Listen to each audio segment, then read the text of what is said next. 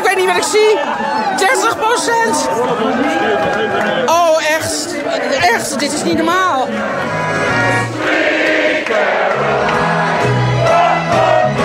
Caroline van der Plas is met haar BBB officieel de grootste partij in alle provincies geworden na de verkiezingen. Wij boeren laten ons niet meer bedonderen. We denken zeker dat ze een vinger in de pap gaat krijgen en echt heel wat voor elkaar gaat krijgen. Ik vind de overwinning wel echt heel overweldigend. Dit is In Alle Staten, een podcast van Hart van Nederland over de belangrijkste thema's rond de provinciale statenverkiezingen. In deze miniserie kijk ik, Nicky Her, presentator en verslaggever bij Hart van Nederland, wat er te kiezen valt bij de provinciale statenverkiezingen. En we hebben gekozen en hoe. Met een ongekende uitslag die slecht nieuws is voor de coalitie, spreekt Nederland zijn voorkeur uit voor de boer-burgerbeweging.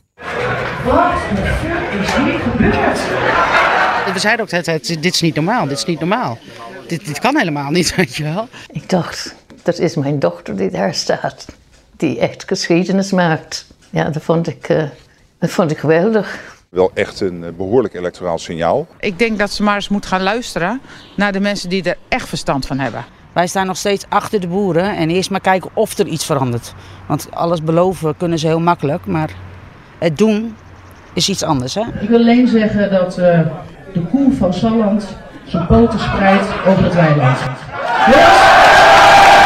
Ja, bij mij in de studio Merel Eck, onze politiek duider. Heb jij eigenlijk al laten bezinken dat BBB dus overal in alle twaalfde provincies de grootste is geworden? Nou, de verwachting was natuurlijk wel dat BBB heel groot ging worden deze verkiezingen. Maar in alle twaalfde provincies, dat is wel echt historisch. Dat is gewoon nog nooit gebeurd. Dus uh, wat dat betreft was ik wel verbaasd, ja. En ook nog wat waterschappen binnengehaald, hè? Niet te vergeten, hebben we ook nog voor gestemd. Ja, nee, zeker. Uh, ze zijn nu in 13 van de 21 waterschappen de grootste. Dus dat is ook uh, ja, heel knap. Want waterschap is meestal niet zo'n ja, belangrijk thema, vinden mensen. Mensen gaan er minder voor stemmen of die weten vaak niet zo goed waarop ze dan moeten stemmen. En ook daar hebben ze dus goed campagne weten te voeren. Zullen we er eens een paar bijzondere uitpakken? Dan heb ik het over de provincie. Wat zijn echt opvallende uitslagen? Nou, ik denk dat uh, Overijssel eigenlijk wel uh, uh, een heel opvallend was. ik weet, mensen hebben misschien wel gekeken naar de NOS-uitslagenavond, waar alles zo'n beetje in het rood binnenkwam. Bijna elke partij had verloren. En toen kwam het uh, klikje op BBB. En daar zag je in één keer uh, dat ze 31,3% van de stemmen hadden gekregen. Een derde. En 17 zetels komen ze dan gelijk mee binnen. Uh, en de volgende partij. Bizar. Het is bizar. Want de volgende partij, de tweede partij, die komt dan vervolgens maar met vier zetels binnen. Dus het gat is ook enorm groot. En in Drenthe hadden ze zelfs nog groter percentage uh, stemmen, 33,5 procent.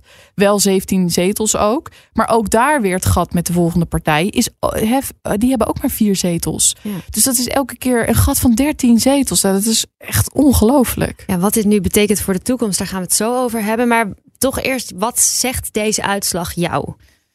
Uh, ja, nou ja, goed. Het, het, het was te verwachten. Kijk, de, het on, uh, de onvrede is heel groot in het land. Hè. Er zijn, uh, sowieso zijn er meer mensen komen stemmen. vorige verkiezingen was het 56,2 procent de opkomst. En dit keer was het 57,5 procent. Dus er zijn meer mensen gaan stemmen. nog steeds hè, relatief weinig als je het vergelijkt met de Tweede Kamerverkiezingen. Um, ja, dus ja, er zijn misschien mensen gaan stemmen die anders niet zijn gaan stemmen. Ja, niet, niet, niet dus een hele grote groep meer, maar wel ietsje, ietsje meer. En mensen hebben zich voornamelijk, uh, bleek, laten leiden door onder andere stikstof. Hè, waar BBB natuurlijk ook flink campagne op heeft gevoerd. Maar ook over het wantrouwen richting uh, uh, Den Haag. Gewoon richting de zittende politiek. En dan is het de vraag of het dan wel... het, niet, het is eigenlijk niet zozeer platteland versus Randstad of... of stad versus platteland. Want ook in de stad heeft BBB toch best wel veel uh, stemmen gekregen. Of bijvoorbeeld in Utrecht zijn ze ook nog de grootste geworden. Terwijl dat best wel een verstedelijkt gebied is. Ja, in de provincie Utrecht. Ja. In de provincie Utrecht inderdaad. Um, dus dat, dat valt ook op. Dus uh, is die kloof er dan misschien helemaal niet? Nou ja, de, de vraag is inderdaad of dat zo heel erg zwart-wit uh, platteland versus uh, randstad is. Regio versus randstad. Want ehm, experts zeggen ook, je ziet ook binnensteden of binnen uh, plaatsen gewoon ook grote verschillen en ook wantrouwen richting de zittende politiek. Dus het komt niet alleen maar vanuit de regio. En wat verder opvalt is dat vooral de nieuwe partijen zetels hebben gewonnen of stemmen hebben gekregen. Die, die verschenen wel de hele tijd een beetje in het groen. Um, en dat geeft toch wel een signaal af naar de zittende politiek van we zijn een beetje klaar mee hoe dit gaat. Uh, wij zijn op zoek naar een ander en nieuw geluid die misschien wel onze taal spreekt en ons wel hoort. Nou ja, los van die kleine nieuwe partijen, want dan denk ik aan Ja 21, welke nog meer? Ja 21, Volt, uh, dat soort partijen. Partij voor de Dieren heeft ook wel een klein beetje gewonnen. Die is ja. natuurlijk wel al langer ja. actief. Ja, en los van dus wat winst bij hun en waarschijnlijk ook uh, nou ja, uh, een positief uh, gevoel daar, is het natuurlijk vooral Nederland kleurt BBB groen. Zo'n grote uitslag in Overijssel ook, dat had ik niet gedacht. Maar ja, heel groot, heel groot. Gefeliciteerd voor hun. Ja, een hele gave, goede uitslag voor BBB. Dus van harte gefeliciteerd Caroline van der Plas. Het is natuurlijk heel mooi hè, dat de BBB best wel groot is geworden. Ja. Dus uh, daar doen we het voor, hè? Op zich moeten mensen kiezen wat ze willen kiezen. Uh, alleen, ja, kies voor lange termijn. Dat is, dat is wat ik zie. Ik weet wel dat inderdaad BBB de grootste partij is geworden.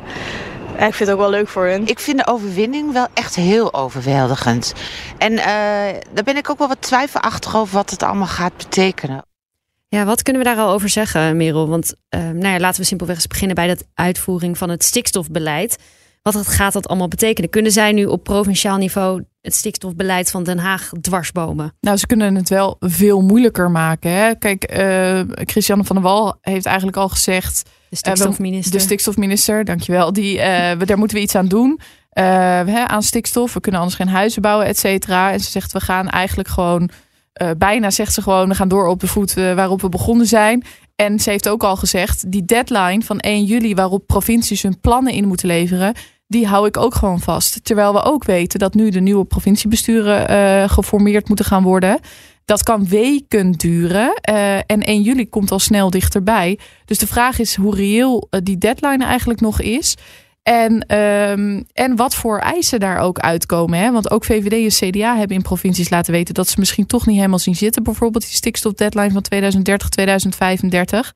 Dus de vraag is nu echt ook: wat kan Den Haag doen uh, om alvast water bij de wijn te doen, waardoor provinciebesturen toch wat makkelijker bijvoorbeeld te vormen zijn.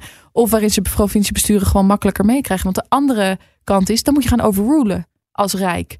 En dat, de vraag is hoe wenselijk dat is als je dat bij zoveel provincies moet gaan doen.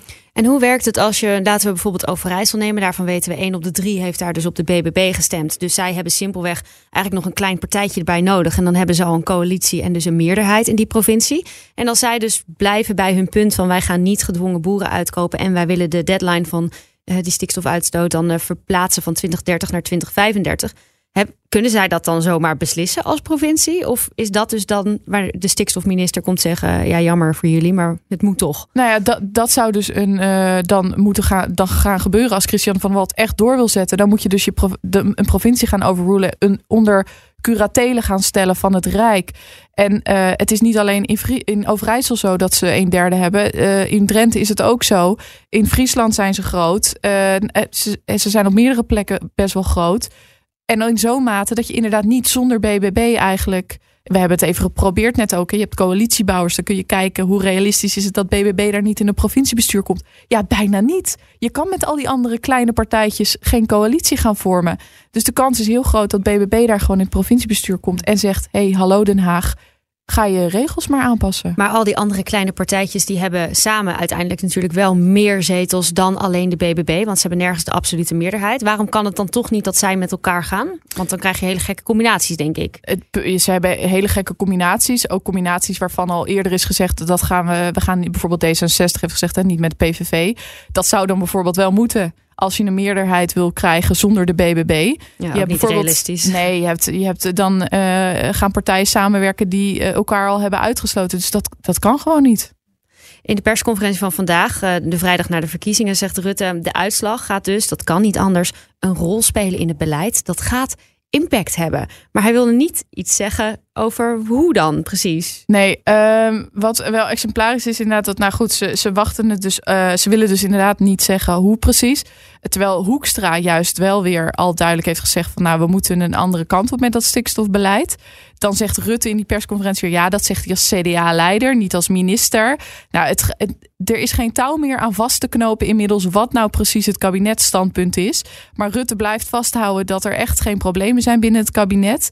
En wat hij dan vooral doet, um, om het eigenlijk een beetje weg te leiden van zijn kabinet op dit moment en van de landelijke politiek, dat we eerst maar eens af moeten gaan wachten hoe de provincie samenstellingen gaan zijn en waar zij mee komen. En dan kijken ze wel weer verder uh, bij het landelijk beleid. Terwijl provincies al maanden, misschien zelfs al jaren vragen om duidelijkheid vanuit Den Haag. En die duidelijkheid, die is nu echt ver te zoeken. Ik vroeg uh, melkveehouder Jos Verstraten, die we in aflevering 1 hebben gehoord. Uh, toen zocht ik hem op op zijn boerderij in Brabant. Wat hij nou van deze overweldigende uitslag voor BBB vindt en hoe hij nu naar de toekomst kijkt. Ik zou het onvoorstelbaar vinden als de regering dit signaal niet omarmt.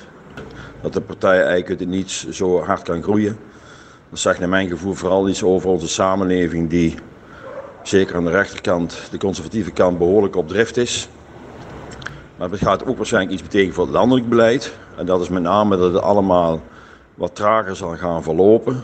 Um, waar ik me dan wel weer zorgen over maak is, we zitten natuurlijk al in, in een enorme juridische kluwe.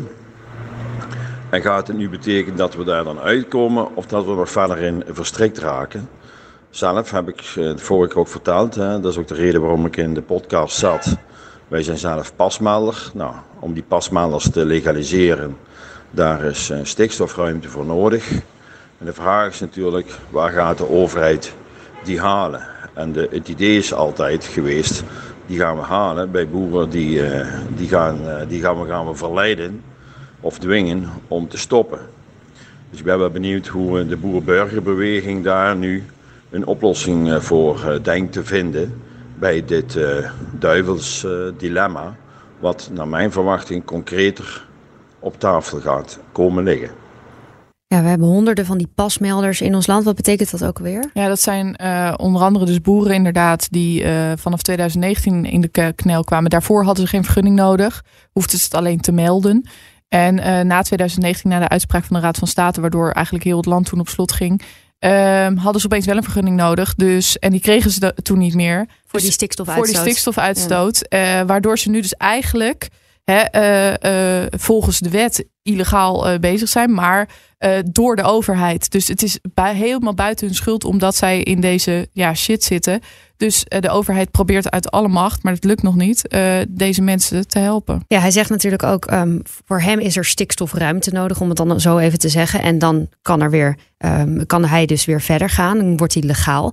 En hij vraagt zich dus heel erg af, hoe gaat die BBB die stikstofruimte vinden? Weten we dat eigenlijk, wat het plan is van Caroline? Ja, zij hebben, zij hebben bijvoorbeeld een initiatiefnota uh, geschreven, al dat gaan ze omzetten, willen ze om gaan zetten in een wetsvoorstel. Ik begreep vandaag dat hij ook bij de Raad van State ligt, die dus kan toetsen of dat juridisch houdbaar is wat zij voorstellen. Want bijvoorbeeld wat zij voorstellen is, je hebt die, het is heel technisch, maar je hebt die kritische depositiewaarde, die is in Nederland uh, heel erg uh, laag. En zij willen die verhogen. Dus dat je iets meer stikstof per vierkante meter uit mag stoten, bijvoorbeeld. Uh, zij zeggen ja, in Nederland is die absurd laag, dus laten we die verhogen. Daar zou je al wat stikstofruimte mee creëren. Uh, zij stellen bijvoorbeeld voor om heel duidelijk onderscheid te gaan maken tussen stikstofuitstoot uit ammoniak en stikstofuitstoot uit industrie en mobiliteit bijvoorbeeld. Dat je daar een onderscheid in maakt. Uh, dus de vraag is nu eigenlijk of dat stand gaat houden, juridisch gezien. En als dat stand houdt, inderdaad, of daar dan genoeg ruimte mee komt voor die pasmelder. En ook, kijk, zij zeggen ook, uh, hebben ook altijd gezegd, als boeren vrijwillig willen stoppen, omdat ze bijvoorbeeld geen opvolger hebben, wie zijn wij dan om dat tegen te houden? Dus daar zou eventueel ook nog uh, wat ruimte kunnen komen. Maar dan moet je die boeren, zeggen zij natuurlijk wel goed compenseren uh, mm. dat zij zich aanbieden. Is deze uitslag, deze verkiezingsuitslag, nou ook automatisch goed nieuws voor de boeren en slecht nieuws voor de natuur? Mm, dat is maar net aan wie je het vraagt. Um, wat ik uh, opvallend vond, bijvoorbeeld in Overijssel zei uh, een GroenLinks uh, lid, actief GroenLinks-lid daar dat ze misschien wel denkt dat het juist goed is dat BBB de grootste is geworden. Omdat zij we ook vaak weten, zij zegt ook, hè, wij weten hier in de regio echt wel goed dat wij ook afhankelijk zijn van natuur. dat de boer ook afhankelijk is van de natuur. En dat we het zo misschien van meer van mensen met de poot in de klei kunnen horen. Uh, en samen naar een oplossing kunnen gaan zoeken. Uh, ik hoorde ook al iemand die zei: ja, die impasse kan misschien nu juist doorbroken worden met BBB. Want zij willen ook op zich wel bewegen en uh, meedoen om stikstof te reduceren. Alleen op een manier waarop het misschien fijner is voor de boer ook. Dus misschien kunnen we nu juist makkelijker beginnen nu nou, BBB de grootste is klinkt een soort hoopvol. Ja, want even voor de goede orde, Caroline van der Plas is niet een stikstofontkenner. Hè? Zij zegt wel, oké, er is wel iets van een probleem en we moeten ook wel wat doen. Maar zij wil gewoon niet vasthouden aan die strakke deadlines. Ja, aan die strakke deadlines. En zij zegt ook wel, ja goed, uh, we hebben nu eenmaal een wet. Uh, daar, daar, daar hebben we ons naar te verhouden. Maar zij wil inderdaad niet dat die wet bijvoorbeeld nog strenger wordt naar 2030 toe in plaats van 2035.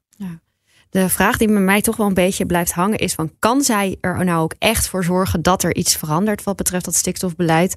Of, um, of hebben we gewoon ja, ook een rechter die dan zegt, nou, dit zijn gewoon de afspraken die we hebben en uh, je moet er gewoon aan voldoen.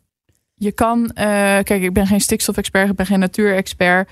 Uh, zij zeggen uh, dat kan. Wij kunnen dit doen. Uh, je moet alleen kunnen aantonen straks aan Europa dat de natuur verbetert. Dat is het belangrijkste. BBB zegt, en dat kunnen we op heel veel verschillende manieren bereiken. Niet alleen door stikstof, maar ook door naar andere problemen die de natuur ervaart te bekijken. Dus zij zeggen, het kan wel, ook zodat Europa ermee akkoord gaat. Alleen, ja, we moeten kunnen aantonen straks wel dat de natuur daadwerkelijk verbetert. We hebben ook weer een vraag aan onze panel gesteld. En daaruit blijkt dat twee derde van de Nederlanders vindt dat het kabinet wat hen betreft weg moet. Is dat realistisch? Uh, zegt Rutte nu, nou, goed idee, ik, ik stop er een keer mee na 13 jaar? Nee, nee, dat zegt Rutte niet. Nee, en de tijd dat hij dat wel gaat zeggen, dat is denk ik ook nog ver weg. Um, ik bedoel, bij Vandaag in Site was hij laatst iets van 15 keer gevraagd of hij niet uh, tijd vond om op te stappen. Nou nee, als hij nog de energie maar dat heeft, was natuurlijk uh, voor de uitslag. Dat was voor goed. de uitslag. Nee, nu nog steeds niet. Uh, zei hij vandaag ook in zijn persconferentie totaal geen signaal dat hij daarover nadenkt. En um, ook Dirk Boswijk bijvoorbeeld, die toch heel hè, van het CDA, de stikstofkamerlid, maar ook campagneleider voor het CDA, die zei ook, die was heel kritisch ook op de uitslag, ook op bijvoorbeeld Cheert de Groot van D66, die natuurlijk flinke uitspraken, hè, uh, veestapel moet gehalveerd worden, et cetera, had. Uh, die was er heel kritisch op. Die is eigenlijk, zich eigenlijk dood aan het irriteren aan een coalitiepartner. En toch zegt hij ook: moet dit kabinet stand houden. Omdat als dit kabinet nu valt en we gaan weer een nieuwe verkiezing in, dan duurt het nog langer voor de boeren. Dus zo heeft elke partij die nu in de coalitie zit een reden om in die coalitie te blijven zitten. Want als dit kabinet klapt, dan gaan al die partijen uh, enorm veel verliezen. En dat willen ze ook niet. Ja, of je Rutte 4 nou weg wil hebben of niet. Voorlopig zal zijn uh, coalitie meerderheden moeten zoeken in de Eerste Kamer. Wat uh, hebben we daar nu zien gebeuren qua verhoudingen? Uh, nou ja, dat BBB dus met ontzettend veel zetels binnenkomt. 16 zetels, zoals het er nu uitziet. Uh, de coalitie verliest. Die heeft nu 23 zetels. Van de en 75? Van de 75. Dat betekent dat ze sowieso samen moeten werken. Maar eigenlijk verandert daar niet zoveel. In de zin dat ze nog altijd met PvdA en GroenLinks een meerderheid kunnen krijgen. En dat deden ze natuurlijk al vaker. Dus die vraag linksom of rechtsom, dus via PvdA en GroenLinks of via BBB, dat is nu de vraag. We hebben gezien in peilingen dat CDA en VVD-stemmers uh, het liefst eigenlijk hebben dat VVD met BBB uh, uh, gaat. En CDA dus ook, dus dat de coalitie BBB vooral gebruikt. Maar er zit de D66-stemmer absoluut niet op te wachten. En als je kijkt naar het coalitieakkoord, dan zullen ze toch heel vaak uh, linksom gaan in plaats van rechtsom. En BBB ondanks die gigantische uitslag. Ondanks die gigantische uitslag. Um, dus de crux zit hem denk ik meer straks in de provincies. Wat gaat daar gebeuren? En niet zozeer in de Eerste Kamer. Ja, mensen in de Provinciale Staten, die wij nu met z'n allen hebben gekozen natuurlijk, die um, gaan natuurlijk weer stemmen voor de mensen in de Eerste Kamer, de senatoren. En nou ja, we hebben dan zo'n prognose van de Eerste Kamerverdeling. Uh, maar is dat eigenlijk wel zeker dat dat de uitkomst is? Want kan het niet zo zijn dat iemand van, ik noem maar wat, GroenLinks ineens, uh, nou misschien trouwens wel op de PvdA gaat stemmen straks uh, in de Eerste Kamer? Ja, nou, het, normaal gesproken is het zo dat je op je eigen partij stemt. Dat gebeurt ook heel vaak. Alleen uh, soms is het zo dat het tactisch handiger is om inderdaad bijvoorbeeld als GroenLinkser op een P van de A te stemmen. Omdat uh, de P van de A dan misschien een extra zetel krijgt terwijl jij al goed zit. Dus dat gaat dan niet ten koste van jouw eigen partij. En je helpt wel een andere partij aan nog een extra zetel die jou goed gezind is. En we hebben het in 2019 gezien bij Forum voor Democratie. Toen stemde een Forum voor Democratie op een SGP'er. Uh, dat was ook uit tactische overwegingen. Uh, en je hebt ook nog in de provincies uh, de regionale partijen. Die kunnen op de onafhankelijke senaatsfractie stemmen, de OSF. Maar die kunnen ook op een partij stemmen waarvan ze denken... dat vind ik een goede partij, die staat wel een beetje aan mijn kant.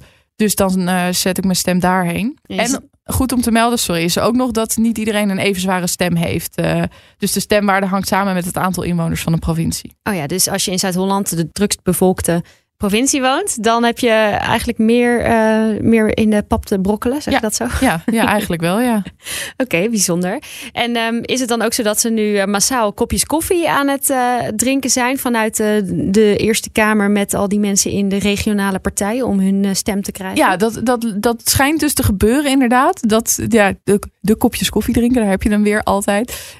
dat mensen inderdaad wel toch een soort van aan het lobbyen zijn om dan toch op hen te stemmen, op hun partij. Hm. Nou, Rutte die zei in ieder geval tegen RTL Nieuws dat hij links en rechts gaat zoeken naar meerderheden. Wel echt een behoorlijk electoraal signaal. En dat, dat vraagt natuurlijk weer een eigenstandige afweging. We hebben BBB, GroenLinks en Partij van de Arbeid, er zijn meer partijen. Maar dat ga je natuurlijk allemaal de komende maanden rustig bezien. Als ook situaties zich voordoen dat die meerderheden moeten worden gevonden. Ja, bij welke onderwerpen moet dat? We hebben nu stikstof natuurlijk uh, genoemd. Maar wat zijn andere onderwerpen waar echt nog een meerderheid voor gevonden moet worden? En bijvoorbeeld de spreidingswet dat je gemeente uh, uiteindelijk kan gaan dwingen om uh, asielzoekers op te gaan vangen. Om zo het asielzoekersdrama uh, een beetje te voorkomen, zoals we dat eerder hebben gezien in Ter Apel. maar hier geldt wederom, um, PvdA en GroenLinks, die, zijn, die zien zo'n spreidingswet wel zitten. Want daarmee los je in ieder geval een, een asielcrisis op. Dus zij kunnen gewoon langs PvdA en GroenLinks die wetten doorheen krijgen. Je negeert dan wel echt een grote stem hè, in het land. Kun je dat eigenlijk wel maken? Ik denk dat er heel veel mensen zijn die zeggen van... nou ja, als je de hele tijd maar over links gaat inderdaad... en, en, en BBB gewoon een soort van ernaast laat liggen van... nee, dat kan echt niet. Links laat liggen. Aan de, links laat liggen, ja leuk. Aan de andere kant, uh, GroenLinks en PvdA... hebben natuurlijk ook gewoon 15 zetels gekregen in de Eerste Kamer. Um, dus het is niet zo natuurlijk dat de ene stem meer waard is dan de ander... Het is natuurlijk alleen wel, het is gewoon heel veelzeggend dat BBB de grootste is geworden in elke provincie. Uh, dus ik denk dat het zeker zo wordt ervaren in ieder geval. Uh, dat dat wel een, uh, een beetje een, een middelvinger is naar de kiezer. Als je het zo doet. Samenvattend, wat denk jij dat er de komende tijd gaat gebeuren? Het worden echt hele interessante tijden. Ik ben heel benieuwd hoe de provinciebesturen vooral, dat is natuurlijk wat nu heel belangrijk is, gevormd gaan worden wat eruit gaat komen en of BBB het voor elkaar gaat krijgen om uh, ja, toch wat te veranderen nog aan dat uh, stikstofbeleid uh, in Den Haag. Dankjewel, Merel. Dit was onze serie In Alle Staten. En deze podcast die konden we niet maken zonder Daniel Bom, Hanna Warner en Jennifer Smit. Zij zochten alles tot in detail voor ons uit. Jij bedankt voor het luisteren.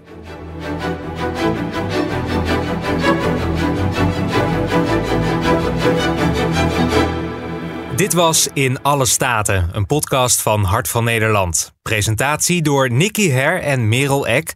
Redactie door Hanna Warnar en Jennifer Smit. Productie is gedaan door Daniel Bom. En de grafische vormgeving komt van Femke Gouderiaan en Dominique Hoekstra.